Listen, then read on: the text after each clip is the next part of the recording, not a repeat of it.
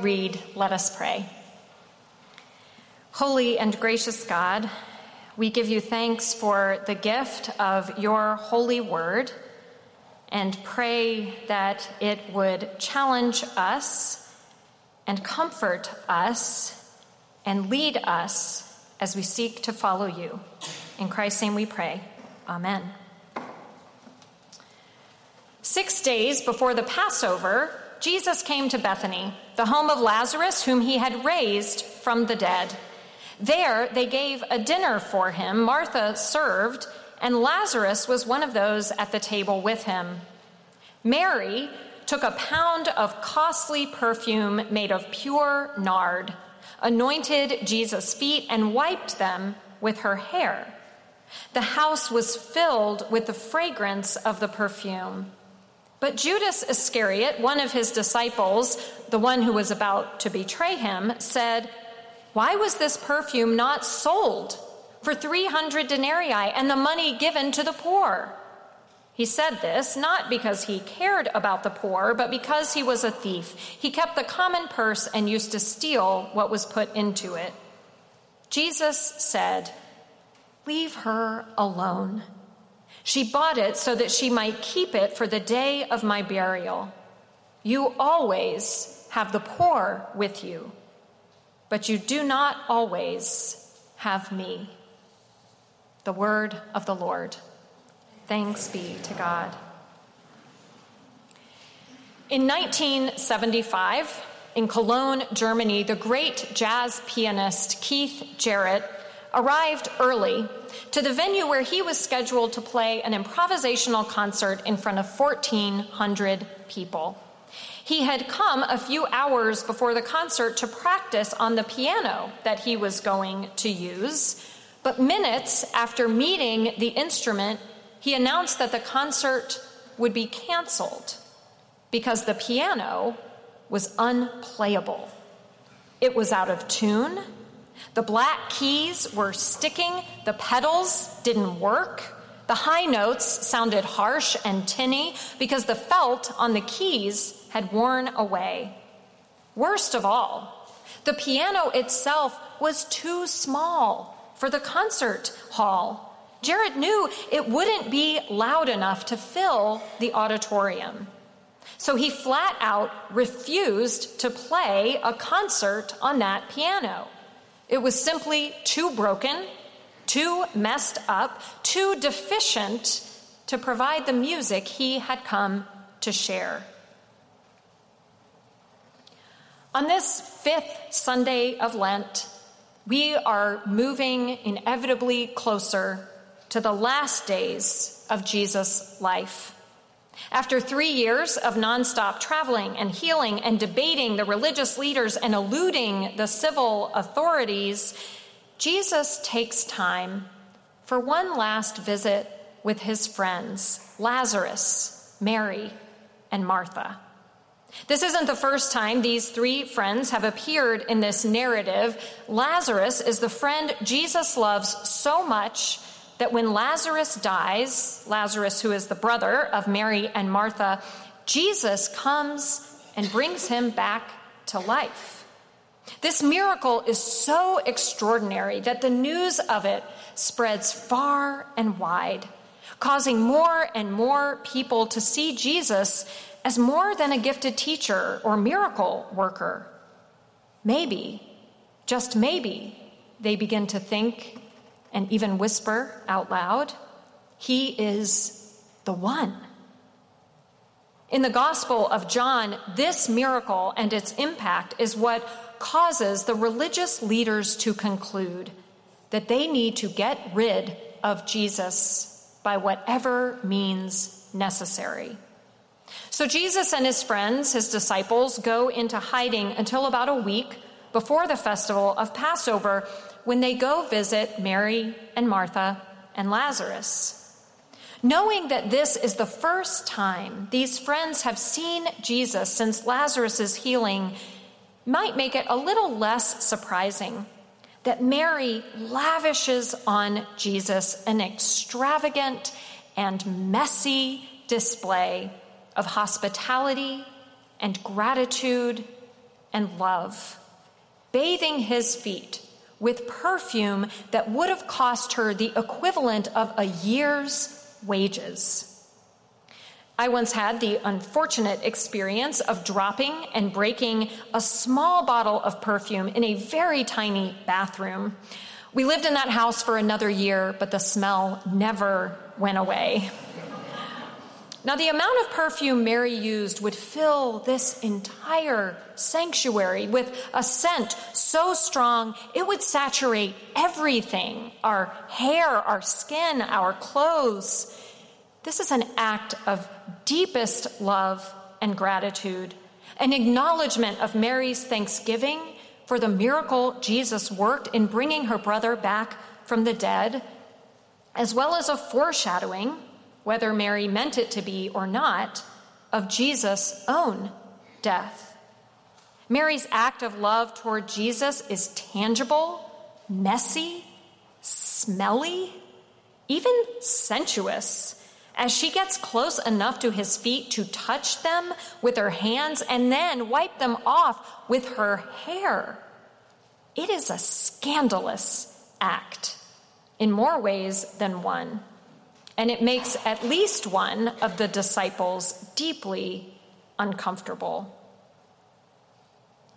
When Keith Jarrett refused to play that concert in Germany because the quality of the piano was too poor, he learned that the person who had made the concert happen was a seventeen-year-old girl. After Jarrett refused to play, she desperately tried to fix the piano, and when that didn't work, she spent an hour looking for a replacement instrument to no avail.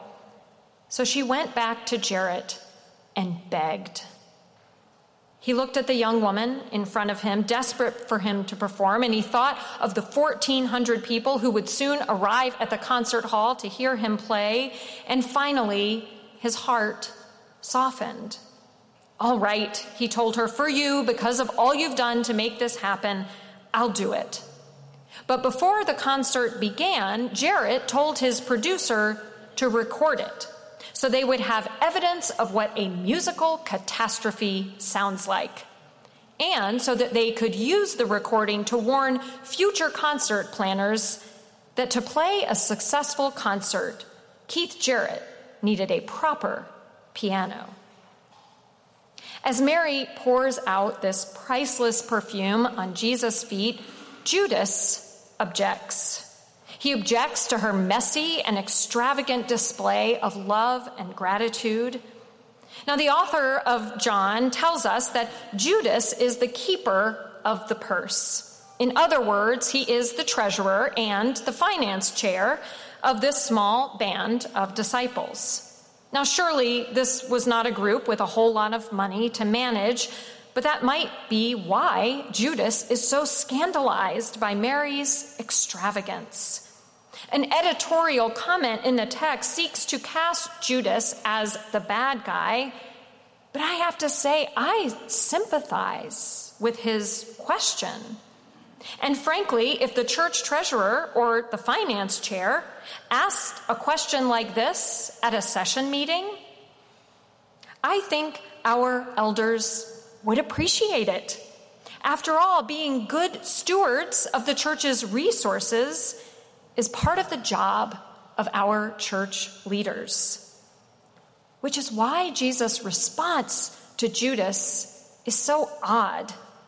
When Judas points out that the money spent on perfume could have been used for the poor, Jesus responds, "The poor you will always have with you, but you will not always have me." It is a strange response, and since we can assume that Jesus is not giving us a pass on doing whatever we can to improve the lives of those in poverty, we have to dig a little deeper to understand what Jesus is saying.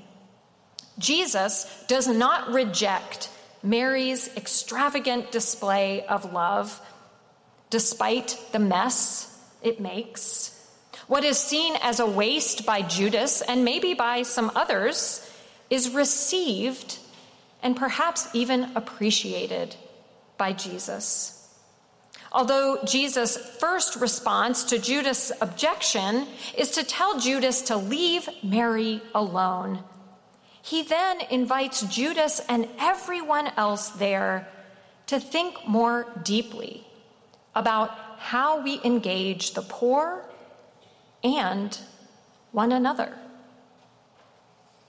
These words, the poor you will always have with you, but you will not always have me, invite us to engage the messiness of humanity, messiness that is always a byproduct of generosity, messiness that is inevitable when we commit to love and serve the least and the lost. The poor you will always have with you, but you will not always have me. The Greek word translated here as poor doesn't just mean those who have a little less than those who might be considered wealthy. The word is used to describe people who are destitute, who have lost everything, who have no wealth, no property, and even no family. These are the very people Jesus sought out time and time again, the ones begging by the side of the road, the ones who've been abandoned by their family and friends because of mental or physical illness, those utterly dependent on the kindness of strangers. These are the people Jesus describes in another parable that he tells to teach us that when we meet the most basic needs of another human being, giving water to one who is thirsty or clothes to one who is naked or visiting someone in prison, we do that very thing for Jesus himself. And we meet Jesus there because Jesus will always be found with the poor and the broken, and the messiest among us. That is where Jesus invites us to meet him. So in this scene before his death, when he will hang on a cross, desperate and destitute and suffering and abandoned and unquestionably poor, Jesus invites his disciples to enter into the mess, their own and others, as a way of honoring his life. Instead of practicing responsible stewardship, he invites them to an extravagant generosity that leaves a mark. After Keith Jarrett gave in and agreed to play that concert, he sat down at that broken mess of a piano to figure out how to make the best of this bad situation. During the concert, as he improvised on those subpar keys, he found it was better to stick to the middle range of the keyboard and avoid the harsh upper register. He created rolling, repetitive riffs in the bass line to give the music resonance. To compensate for the fact that the piano was so small and quiet and that the pedals didn't quite work, he stood up for most of the concert and pounded on the keys with all his weight. In the recording, you can actually hear him moaning with the frustration of his efforts to wring music out of that instrument. And yet, to the amazement of everyone who knew the deficiencies of the instrument he was working with, the concert was outstanding. Sticking to the middle range of the piano produced music that people found incredibly soothing to listen to. The bass riffs and Jarrett's efforts to make that music loud enough to carry throughout the concert hall created an amazing combination of peacefulness and dynamism. The unholy mess of that broken piano became a lasting gift, for the recording of that concert went on to become Keith Jarrett's masterpiece, the best-selling jazz album in history, the best-selling solo jazz album in history, and the best-selling piano album in history. If we think we can make the world a better place without stepping into a mess, If we think a balanced budget and careful spending and long-range plans and finely tuned instruments are the answer, we might manage to avoid the mess, but we will miss Jesus.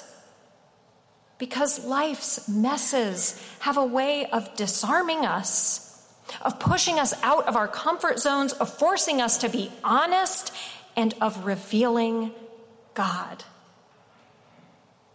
I don't know what is messy in your life right now. I do know that is where God is waiting, waiting for you to pound out with all your might something new and unexpected and impassioned.